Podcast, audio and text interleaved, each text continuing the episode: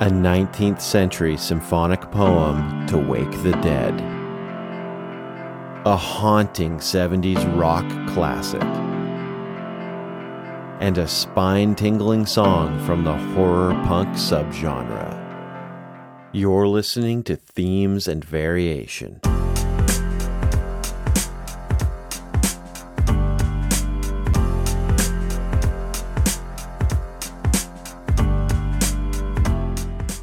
Themes and Variation is a podcast about music and perspectives brought to you by the online music school Soundfly. I'm your host, Carter Lee.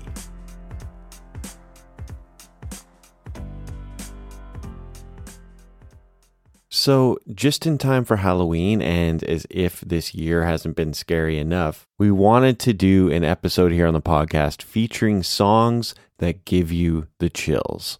So, joining me on this deep dive into some spooky tracks are my frequent co host, Mahea Lee, and our very dear friend, actor, director, and musician, Ari Stidham. You might recognize Ari for his work as Sylvester on the CBS series Scorpion, and you might know him from the music that he releases under the name Doctor Television. Ari really is just such a creative and funny dude, and I'm just so thankful that we were able to get him on the podcast with a very fun theme like we have for this episode. We get into all kinds of things on this episode, like which Halloween candy best accompanies each track, the first and last time I ever stage dove, and whether we've heard the Monster Mash or just a song about the Monster Mash.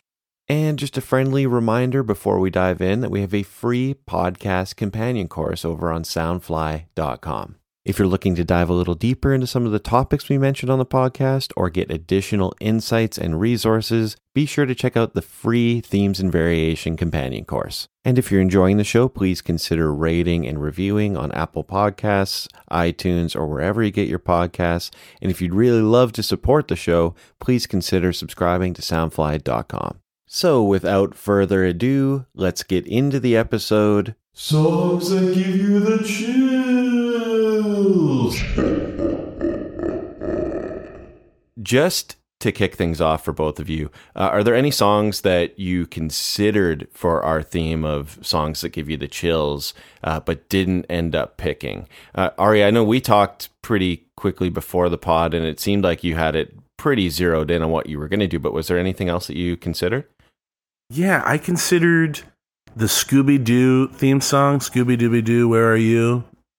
We got some work to do now. That song. Um, I also considered Monster Mash. Um, Can I ask you a question about the Monster Mash that oh, Carter's going to roll Here his we eyes go. at? Yeah, go ahead. So I saw just a, there's like this Reddit thing that comes up around this time every year that I am a little obsessed with, which is just the question: Have we heard the actual Monster Mash, or have we only heard a song about the Monster Mash? wow. Carter's like very sick of Great this. but question. I still don't have an answer. No, that's a great question. Um, Good job, Reddit. yeah.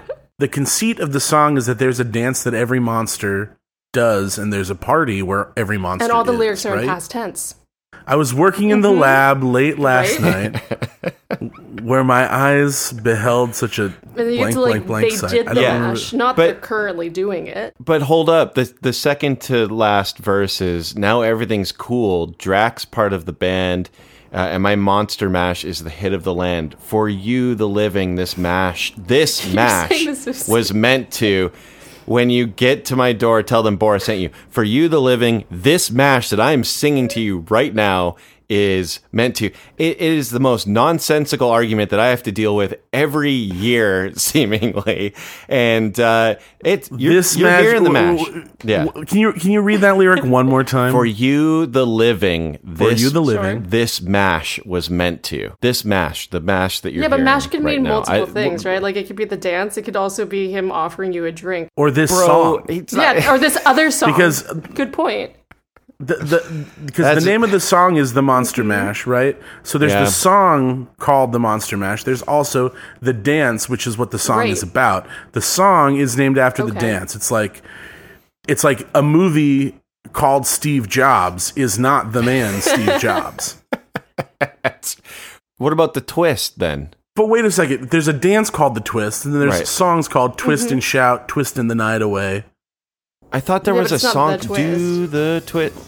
Oh, you're right. There is a song called "Do the Twit. I think Twist." my main frustration with this is that I, I deep, I don't know. I truly don't know what the answer is or what the either, and solution that's is. part of the I, but I want to care. I want to take a stand on something so stupid as this argument, whether the monsters were actually dead. Mm-hmm. I think that was the when it, that question was posed. It Who's was Boris?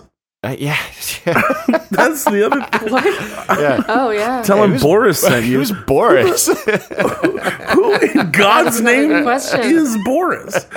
let's uh i'm ready to dive in dive into some tracks Mahea, you uh let's let's dig into your track first and uh, as always why don't we have a little listen here and uh get into it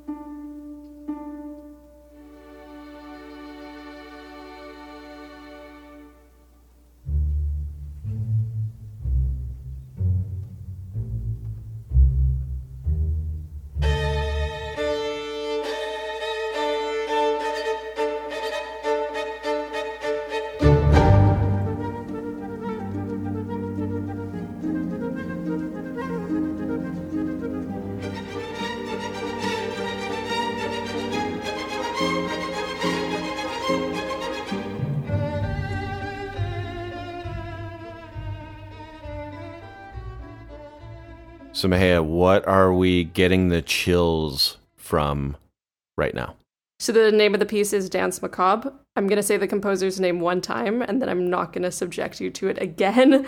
Um, it's Danse Macabre by Camille Saint-Saëns. And um, Camille Saint-Saëns. Camille yeah, Saint-Saëns. yeah, I'm not going to say it again. You've both heard it at some point. Yep. Do you guys Yeah. remember where you would have heard it?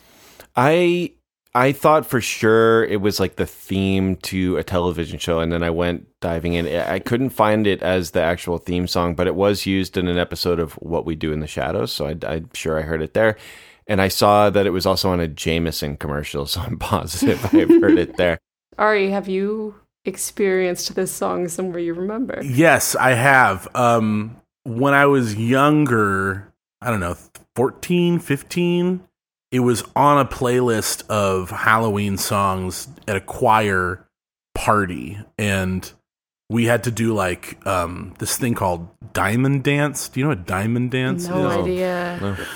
it- so if you were to get in a diamond formation with somebody at the point and then somebody off their two shoulders and then one person behind them it's sort of they're making a diamond right with their bodies Yeah. uh, you follow you follow the leader as, as to like what their movement is um, and i'll always remember sort of the intro of this was just very comical because we got in a diamond and it started to go and it just you know the op- we you hear it it sort of explodes in a weird way Yeah. um and all of us are trying to follow the guy um That sounds So- really fun, actually. yeah it, it was definitely fun it was very halloweeny you know Mm, um, yeah. my intro and i i honestly had never known the name of it but i'm you know i'm positive it was in a lot of stuff like what's that song that goes ta ba ba ba ba ba ba ba ba ba ba Should I dance you with know, sugar plum fairies? Yeah. Yeah.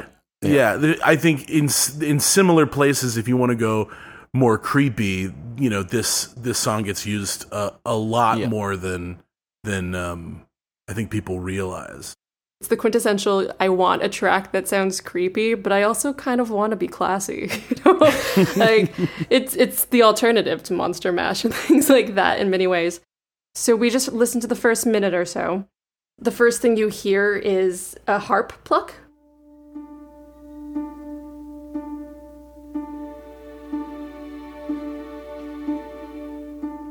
So we hear the harp strike 12 times, which is meant supposedly to represent the clock striking midnight. That sound gives me a an image of somebody just kind of walking up a very dark staircase. I, I just remember being like in the third grade being terrified of the basement stairs like what was going on under that for whatever reason and that that that sound that pluck sound feels like maybe a nefarious character kind of gingerly walking up these like creepy stuff. It has a so- tiptoeing sound. I think harp too. We're so used to hearing multiple notes simultaneously, like whether it's like arpeggios or glissandos. We're not really used to hearing one note from a harp at a time in that way. Then the real moment of this song telling you how creepy and bizarre it's going to be is when that solo violin comes in.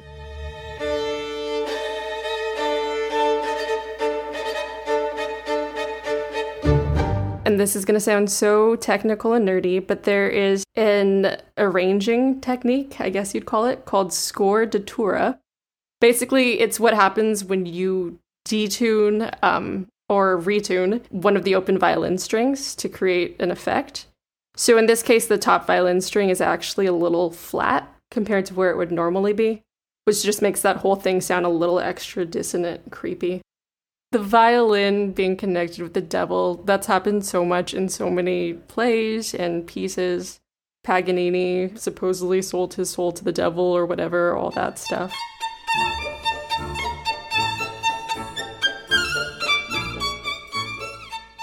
Saint-Saëns, I said it twice, I lied, um, is a composer who I am not super familiar with. There's some pieces that I had to study in college, so I know those kind of. He was basically a musical purist. So when guys like Debussy and Stravinsky came up, he had terrible things to say about a lot of what they did. He had like tabloid style rivalries with other composers of the time. When he was asked about Debussy, he said that he thought his aesthetic was an atrocity. When he saw Rite of Spring, he told people that he felt that Stravinsky had to be insane to have written that piece of music. Wow. I don't know.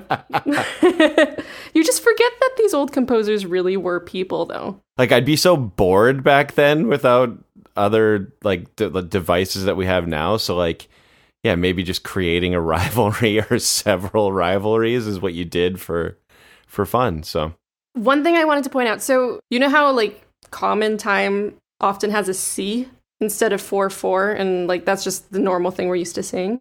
So, one thing that I was told when I was a child that I think is true, I haven't followed up on it, so I'm not 100%, like, don't quote me, um, was that that's not actually a C. It's an imperfect circle, like a broken circle, because um, the way they used to notate 3 4 was a circle because of its religious connections you know, the Trinity and all that. So the fact that this song, which is about the devil waking dead people up to go dance in the streets for one night, is in that holy time signature was kind of interesting to me. I was kind of hesitant to point things out because it's kind of fun to go try to find them for yourselves. But there is a xylophone that is used kind of prevalently in a couple places.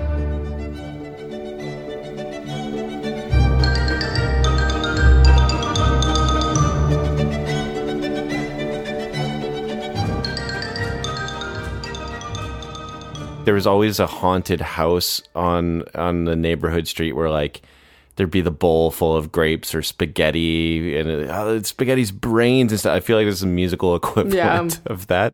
Like, ooh, that's kind of like bones. I think it's the oboe towards the end that is meant to be um, the crowing of a rooster because daybreak has come and all the dead people have to go back to their graves, basically. Mm.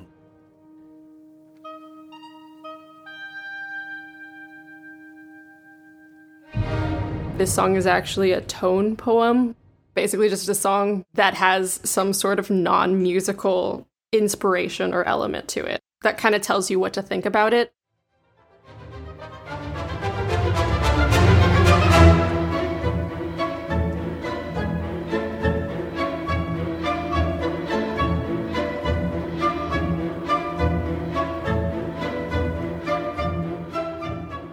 Kind of weird, right? To have that melody sound so positive and happy, but there's all this dissonance underneath it.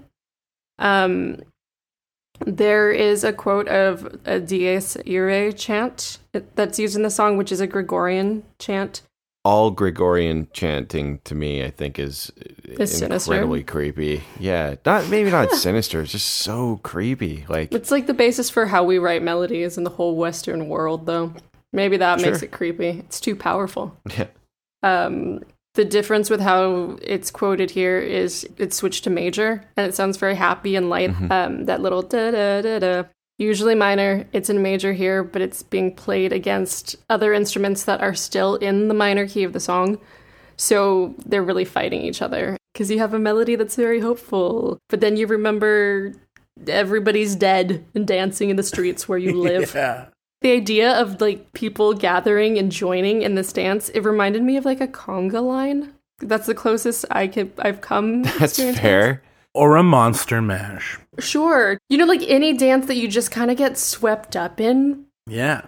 I felt like I had known this song so much better than I actually did. Like when you when you hear that melody, you're like, oh, I know that, I know that. But it's such a seasonal thing. Like it, it's it's like a Christmas song, but you're not absolutely inundated with it from hmm. the beginning of November till like even after Christmas. So Maybe it should be though. sure, Maybe we should start playing Danse Macabre in like July and just let it run through the year. I'd be fine with that. that could work. It seems like it's the type of music that people back in the day who would have liked Nightmare Before Christmas would have liked. Yes, it feels like it should be on that soundtrack. So if it's not, that is a huge mistake. I wouldn't be surprised to hear that Danny Elfman drew a lot from Comme il se sent. C'est ça. So song. There's so many like orchestration and, and, and compositional techniques used on this track that are easy to miss, I think, because it's such an imaginative piece of music. It's interesting that you say that too, because I think that um, there's kind of two different ways to go about any experiment, right? There's the very calculated version, which I think is what this is, given the nature of the composer. Every choice you make, you have options you're assessing. It's not just like, well, I'm going to try this. I do have a question to, to put a to put a button on it that I am dying to know. Mm-hmm. Uh, Mahea, which piece of Halloween candy would best accompany listening to this track? Oh my gosh, Carter. Great question. That's so. you love these kinds of questions. so difficult, though. Or I'll give you another. It could be a trick too. It's a trick or treat. Is there a trick or a prank that would? No, uh, this is a good question. I'm genuinely trying to think about my answer and not just throw something at you right now. I care about this. Like the eyeballs that are chocolate balls wrapped in tin eyeball. Mm, You know? Why? chocolate balls. Because that's the most classic type of candy. It's chocolate. hmm So Mm. it probably existed back then. You know what I mean? It's just Yeah. sort of like a ball of chocolate. There's nothing really creepy about it, but you dress it up with this eye, and I bet, you know, I bet they could put those little chocolate balls in like skeleton in the holes of skeletons' eyes Yep. if they That wanted would to, be creepy. you know. I'm just thinking about what they had back then. Yeah. I think my answer is Ferrero Rocher. Rocher. See, I can't pronounce things that are French. But like, you know, like that one Ferrero Rocher you would get as a kid, and it just felt so obvious the person didn't get enough candy. Maybe they were an older person and had to dig it out. like perhaps it had been buried figuratively somewhere and got brought back out.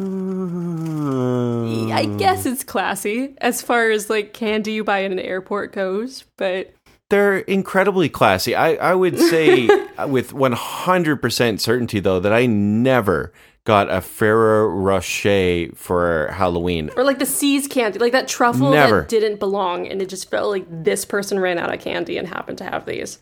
Um, well, I do have I have two recommendations for people on this song. One, listen to it knowing that it's a tone poem, and try to find things that happen in the music that maybe illustrate something that you'd picture visually there, whether it's like somebody crawling out of grave or whatever. The second recommendation that I would make is, um, you know, for the past like two days, I listened to the song pretty much nonstop in headphones so as not to drive Carter insane. it's really fun to listen to this song while doing everyday things. Like, I may never make oatmeal Yeah, without chores, this song again. On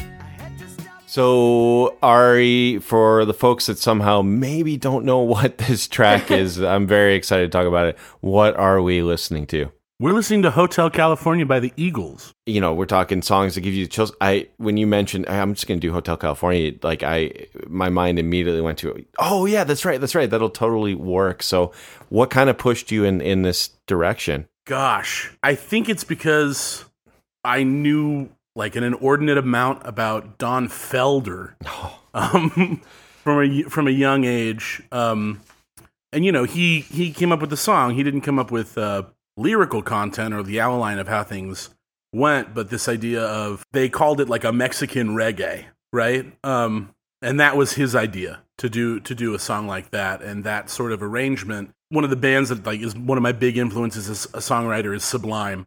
Um, I feel like this song specifically is such a precursor to being able to mix Chicano culture, Mexican culture, um, you know, the California vibe and reggae you know what what a layman would call white boy reggae. There's a there's an artist now called Eddie Zuko who has sort of put hip hop into it really I think successfully and he's out of the Inland Empire. I really love his work. You can't talk about that type of music without mentioning this song and then, you know, also songs that give me the chills. A lot of them are atmospheric.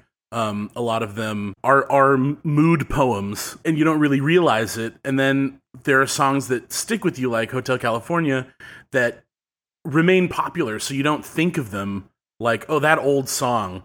This song is an, is a very old song. You know, it was in '76 that they released it. It still gets played on the radio so Yeah. often. Yeah. It's, So it is often. timeless. When I looked that up and when it came out, I was like, oh man, I could have sworn it was like 80 something. But uh, I think it almost gets hurt by how popular it is because you just forget that it's actually a good song, you know? Yeah. Like Wonderwall or something like that. And this song's just so bold in how it approached being an Eagles record. I- It, It's also the first the first time that Joe Walsh is a part of the Eagles, so that it's also the beginning of that era. The end of the song is a guitar battle between Felder and Walsh, and I think that's not just indicative of what the story element is within the song, but it's also indicative of like why he was a part of it. He challenged their mm. ideas, made them better, you know, and you could really see a new flavor come into the band that heightened it.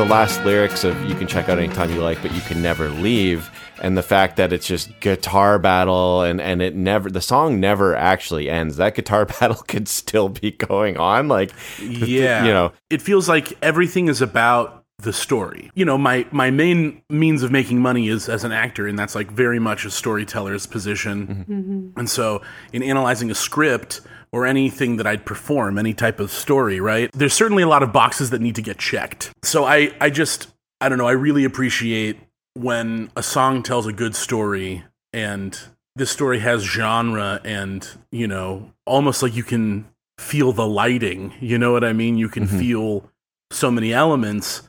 Um, they really used everything that they could to paint a picture of this really scary hotel. it definitely paints a picture, but it's not too much information. It, like it's very rare that somebody goes on for like pages and pages with all this these superfluous details.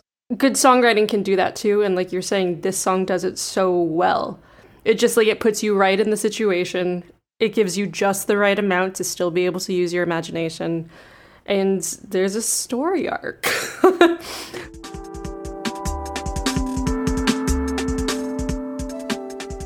hey Carter, have you heard about Soundfly's new subscription? let's say I haven't. I think it's something you'd be super into. You know about Soundfly's courses, right? Of course I do. Not only are they highly engaging, they make it possible for us to do this show. Right. And you know about the premium courses, right? You mean like modern pop vocal production or orchestration for strings? Yep. Or Faders Up 1, Modern Mix Techniques, Introduction to Making Music in Logic Pro, or Advanced Synths and Patch Design for Producers. Or songwriting for producers? Mm-hmm. Well, as a Soundfly subscriber, you'd get access to all of those and more. Plus, an invitation to our online community of students, mentors, and Soundfly team members, like you and me. A subscription's perfect if you want to explore at your own pace, but still like the idea of a helpful community of expert professionals and passionate hobbyists standing by, ready to help. Wow, when you put it like that, it sounds like an existential conundrum for me personally, and a pretty sweet deal for just about anyone else. It is a sweet deal for just about anyone, and it gets even sweeter. Anyone listening to this episode can use the code THEMES to get an exclusive discount at soundfly.com. Because at Soundfly, we want to help you reach your musical goals.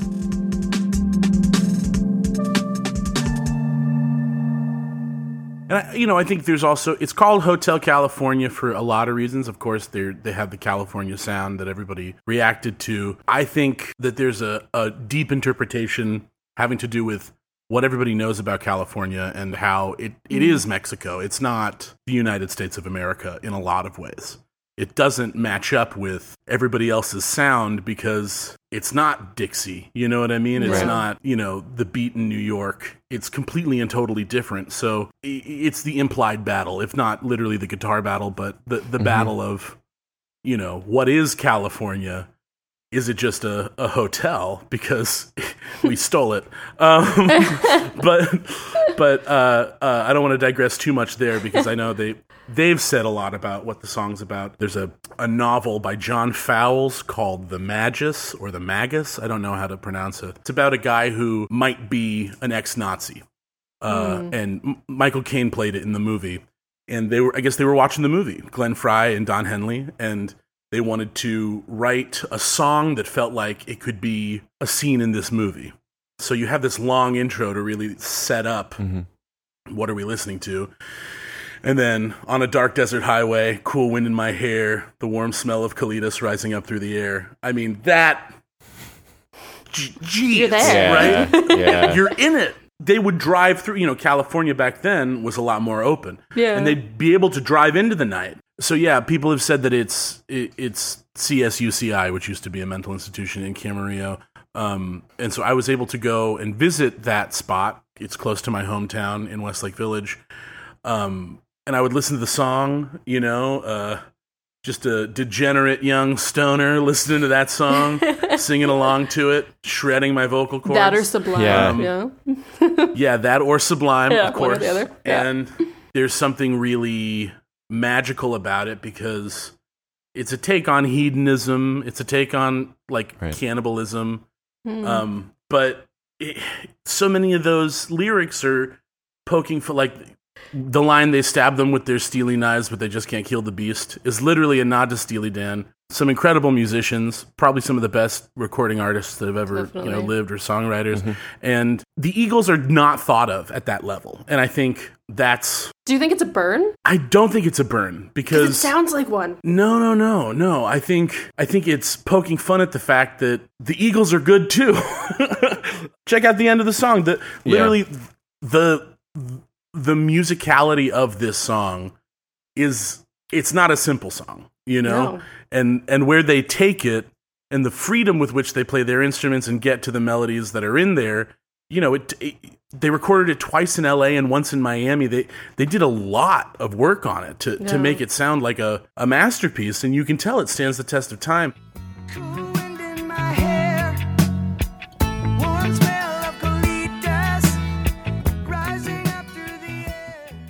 You know, one of the reasons why the protagonist says Colitas in the third line of the song is because he's not a white guy.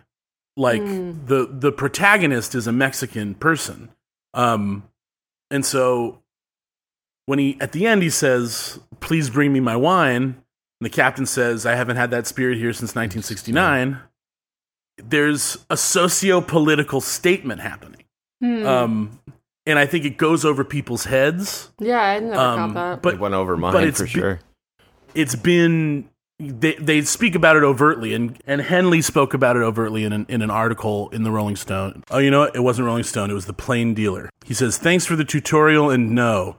You're not the first to bring this to my attention, and you're not the first to completely misinterpret the lyric and miss the metaphor. Believe me, I've consumed enough alcoholic beverages in my time to know they are ma- how they are made and what the proper nomenclature is. But that line in the song, So I called it the Captain, Please Bring Me My Wine. We haven't had that spirit here since 1969. Has little or nothing to do with alcoholic beverages. It's a socio political statement. My only regret would be having to explain it in detail to you, which would defeat the purpose of using literary devices in songwriting. Wow.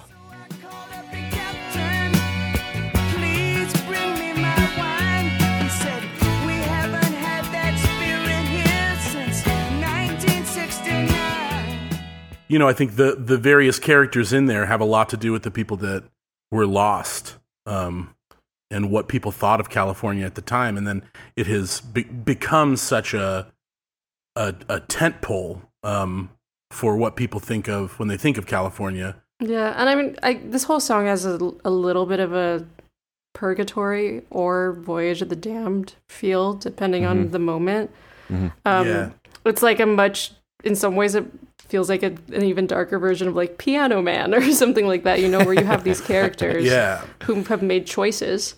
Um, and I think those moments when the words don't meet your expectation are probably the ones that are worth really thinking about.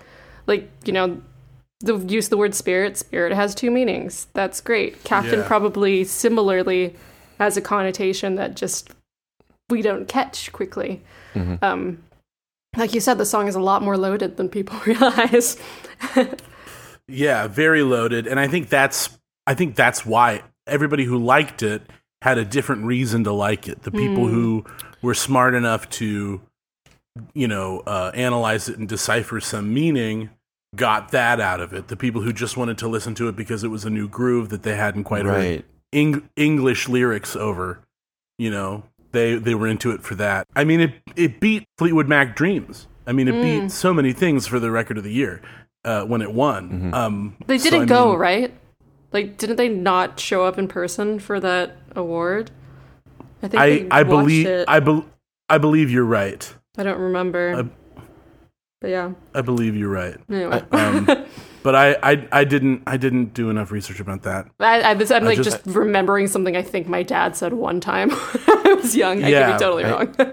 I Um, I also I wanted to like this song to me is one of the best Guitar Hero songs ever. Like to to, to Oh be in the game. And Yeah. I'm reminded of that because like we bought a PlayStation just to get, well, not just, but like there's a new Guitar Hero, and it had, dude, like the main songs on it were like Ed Sheeran and the Lumineers Mumford and and stuff. I was like, how how are these Guitar Hero songs? Like, There's not a lot of guitar heroes anymore. it's a great song for Guitar Hero. I there's also one more thing I wanted to say, mm-hmm. Yeah. Um, which is Jimmy Buffett made a musical of Margaritaville called Escape to Margaritaville, and the guy who wrote the script to that or the book to that rather. Um, he created My Name Is Earl. His name's Greg Garcia. Oh. He, he does he, he does a bunch funny. of work. He's very funny. Yeah. He was talking about working with Buffett on a podcast, and he said that Jimmy Buffett would curse the Eagles because they didn't listen to him when he told them they should open a Hotel California.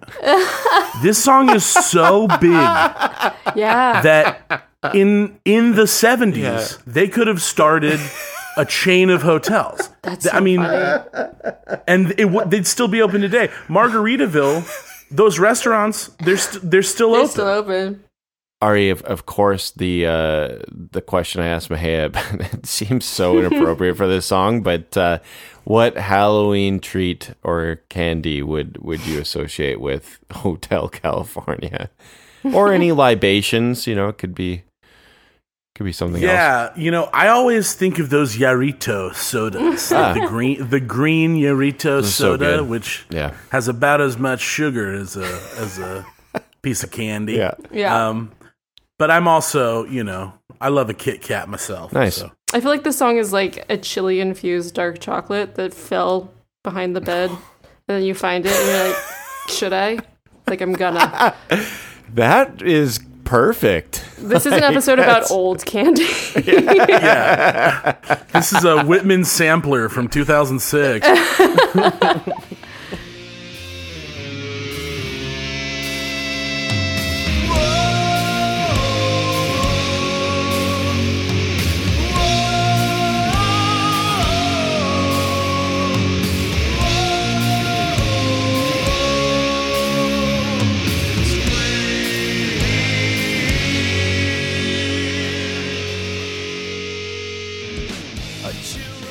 Okay. Oh, yeah. are listening, of course, to the Misfits track Scream.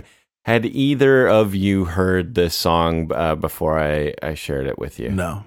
I had not. I would like to know if you heard this song Oh, before you went looking for a song for this episode. that real that honestly really bums me out. Okay, I uh, well, yeah, this this is gonna be very illuminating for you. I think. Ari, had you uh, do you have much Misfits experience? Like, what do you guys think of when you think of the band Misfits? I really don't have much. you know, I grew up in a, an action sports family. Right. There's a lot of punk fans in both surfing and skating. so that's what I associate them with. There's a T-shirt that says "The Misfits." Yeah, the T-shirt for sure. I know the T-shirt more than I know any music. Yeah, yeah. Yeah, exactly. And I think you guys both hit on exactly how I came to get into this band a little bit. So I, I remember in high school, the kids that were like kind of maybe a little sketchy or like the troublemakers, they always like had a Misfits shirt or like the denim, the denim vest with uh, the No. cut off sleeves and like a giant Misfits uh, like uh, patch. That would be safety pinned on, but they all like maybe like had also had an anarchy patch, Yeah. which was weird in Sherwood Park, Alberta. That these kids had anarchy patches on their shirts and stuff. But I was into skateboarding. I was a terrible skateboarder. I was much more inclined with snowboarding and, and much more into it. So I my friends and I, we'd always buy up these snowboarding videos on VHS. Every snowboarder, of course, would pick their song for their part in the video. And more often than not, I would look at the credits at the end of the video and be like, what song was that? And oh, it's a Misfit song. It's a Misfit song. That's okay. Uh, of course, this was in the era of, you know, burning CDs and I'd have a Discman and, and wherever I went snowboarding, I would have these burned discs and, and the Misfits were always on it. This track, Scream, uh, Helena,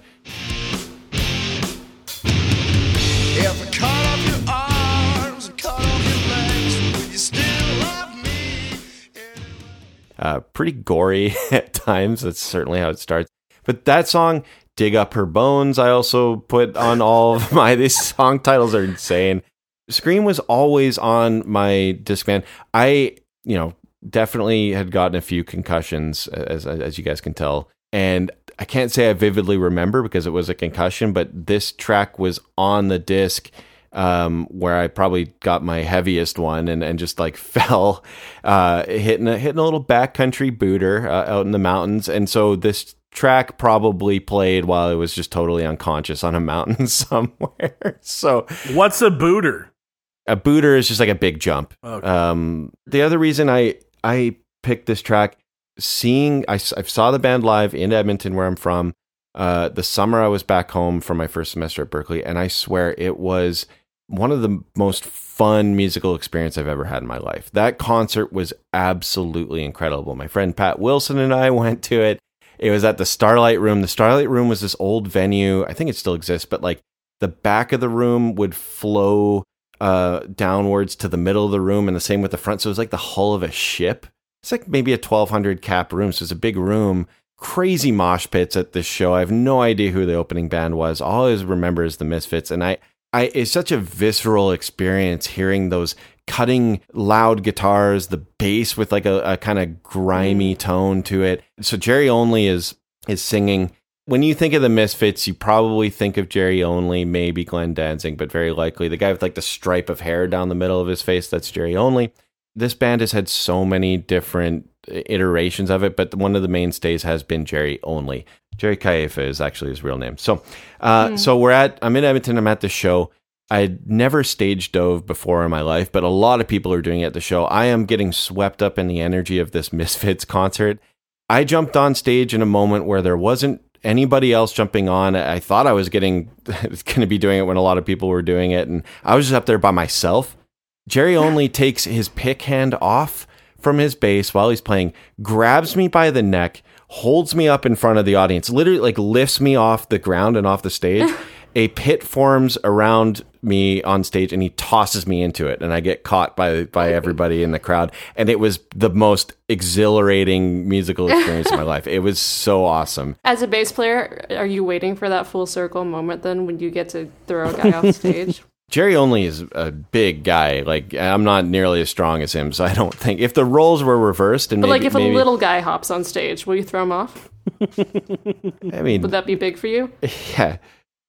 um, so let's. I want to dive into the band. I, I know it's it's. I, I didn't know a lot about just the members and everything. I, I knew Jerry only or of Jerry only because when somebody throws you off stage, you, you get to to know who they are a little bit. Or you might actually dig getting into them a little bit because they clearly have like a ton of influence from classic rock and roll and like rockabilly. The songs Hybrid Moments and Saturday Night are both super, super clear examples of that influence.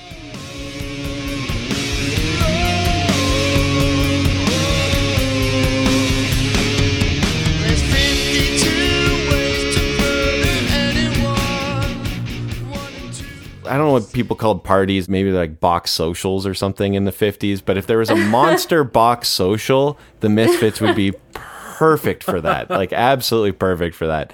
Um, so Glenn Danzig, uh, are you guys familiar with Danzig at all? He went off and did his own. So like CKY, that that so they're influenced certainly by Danzig and like all the CKY videos and stuff. There's Danzig tunes.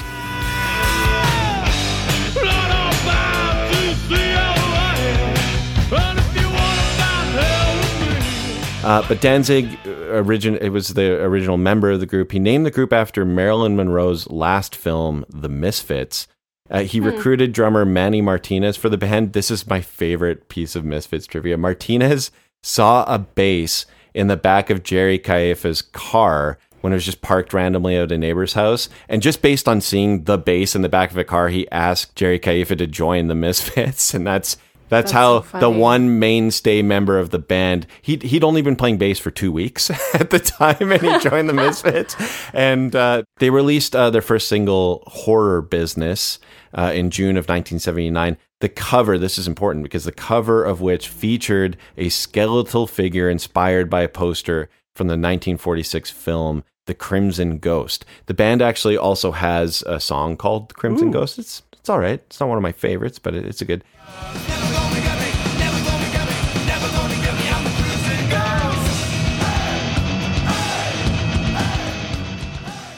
That figure obviously became a mascot for the band. Uh, that skull image would serve as the Misfits logo for like the rest of their career, which is still going on to this day. The band also is my favorite. The band also launched a fan club called the Fiend Club, which Danzig operated out of his mother's basement. so Wait, he was- operated a fan club for his band? yeah, the Fiend Club. Like like people would send in uh, you know letters to the band and like you Gotcha. know so they they you could join the Fiend Club. I don't know uh, what that all entailed. Maybe you got a patch or something and, and you put it on your denim vest or something. I, I don't know really what on. Um, the the band has had a lot of turmoil throughout, just like members, lots of different members. Um, lots of legal battles between members, particularly Danzig and, and Jerry Only. Uh, they've since, I think, reconciled. They went back out on the road in 2017, I think. So in, in October '93, the band was playing their annual Halloween show when their new drummer Brian Damage, the names of every that they choose to use for every band member is amazing. But Brian Damage got way too drunk, played a couple of songs, clearly did not have it that night.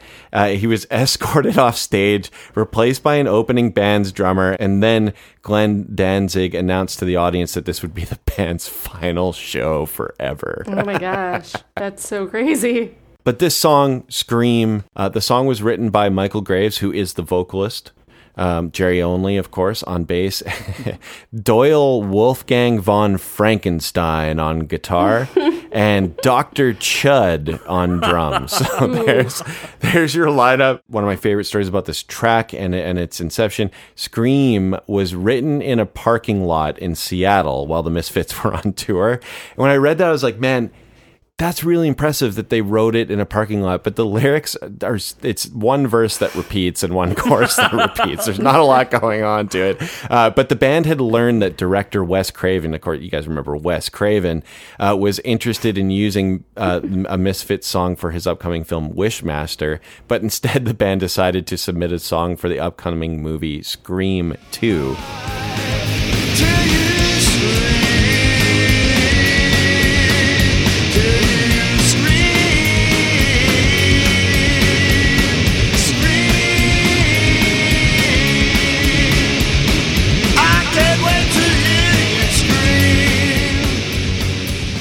We heard there, the you know we're in the key of B flat minor, and you're moving from the one chord to the flat seven to the flat six, and then you have the third time that comes around, the guitar plays a C over that flat seven, that A flat chord, which gives it just a little bit more tension as it lands then on a D flat chord. So this song is just purely power chords, but there's still some some interesting harmony kind of at play with it. Punk in general is a genre that I think I always forget I like more than I expect to. Yeah. The spirit of it doesn't get overly lost in technical attributes, you know?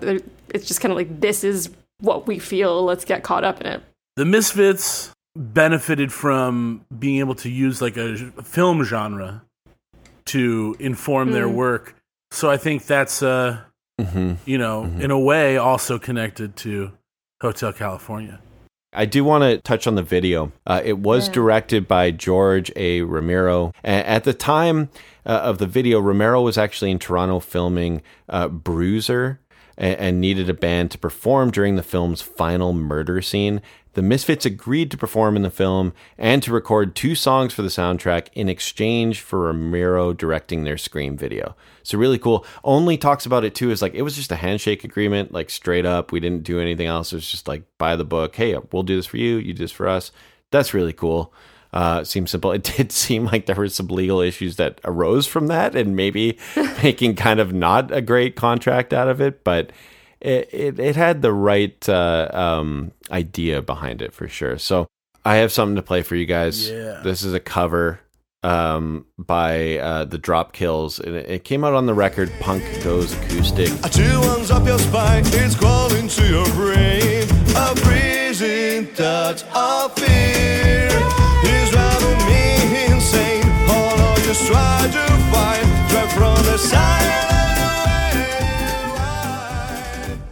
I can't wait to hear you scream. yeah, like a Frankfurt, like, totally. But that's what his voice sounds like. I'm sorry, I don't remember the name of the singer. I really like his voice. Michael Graves. But it Yeah, does no, kind of have a awesome. schmaltziness to it. Absolutely, You know? it does. It absolutely does. There's like there's so many elements of it that like when you put them together shouldn't work at all, but but absolutely do. it's so polished opinion. for punk. I have a question. Yeah, lay it on me. If Scream were a Halloween Oh, no. what would it Good be? question, Thank you, Ari. Mahea. I think that Scream would be uh, eating like the leftover grapes and spaghetti from like a, a neighborhood, that neighborhood haunted house. that- that eyeballs and brains. Everybody That's what I think? Scream was. Oh, when you That's put it that way, when you put it that way. Wait, no, I got you. yeah. Remember creepy crawlers? Yes. That's what Yeah, they'd be. That like I candy making set where you'd like inject gel into like Play-Doh molds. They'd be that. Ari, Ari, Ari, Ari Stidham. Is there any uh, projects out there, musically, um, acting wise, or anything that you're up to that you want to uh, alert our listeners to? Certainly. Um, I'm in a radio drama podcast called The Martian Broadcast, where I play Orson Welles, um, and that's available anywhere you can find podcasts. You search my name and The Martian Broadcast it should come up, and uh, I think that I think that'll do it. And that's going to do it for another episode of Themes and Variation. Thank you so much for listening. As always, if you have any questions, comments, or themes you want to see on a future episode, drop us a line at podcast at soundfly.com. And as a very special treat, we're going to play this one out with Ari's track Killer from the Dr. Television record Jacuzzi Louie streaming everywhere. We'll be back in two weeks with a new episode and a new theme. If I start a fire, I'm gonna put it out. Hell yes, I'm a liar, a fighter, I'ma shut it down. Whoa. And I don't care what you don't like, what you don't like about me. No, cause I'm a kid and I kill everything that I really love, that I really love,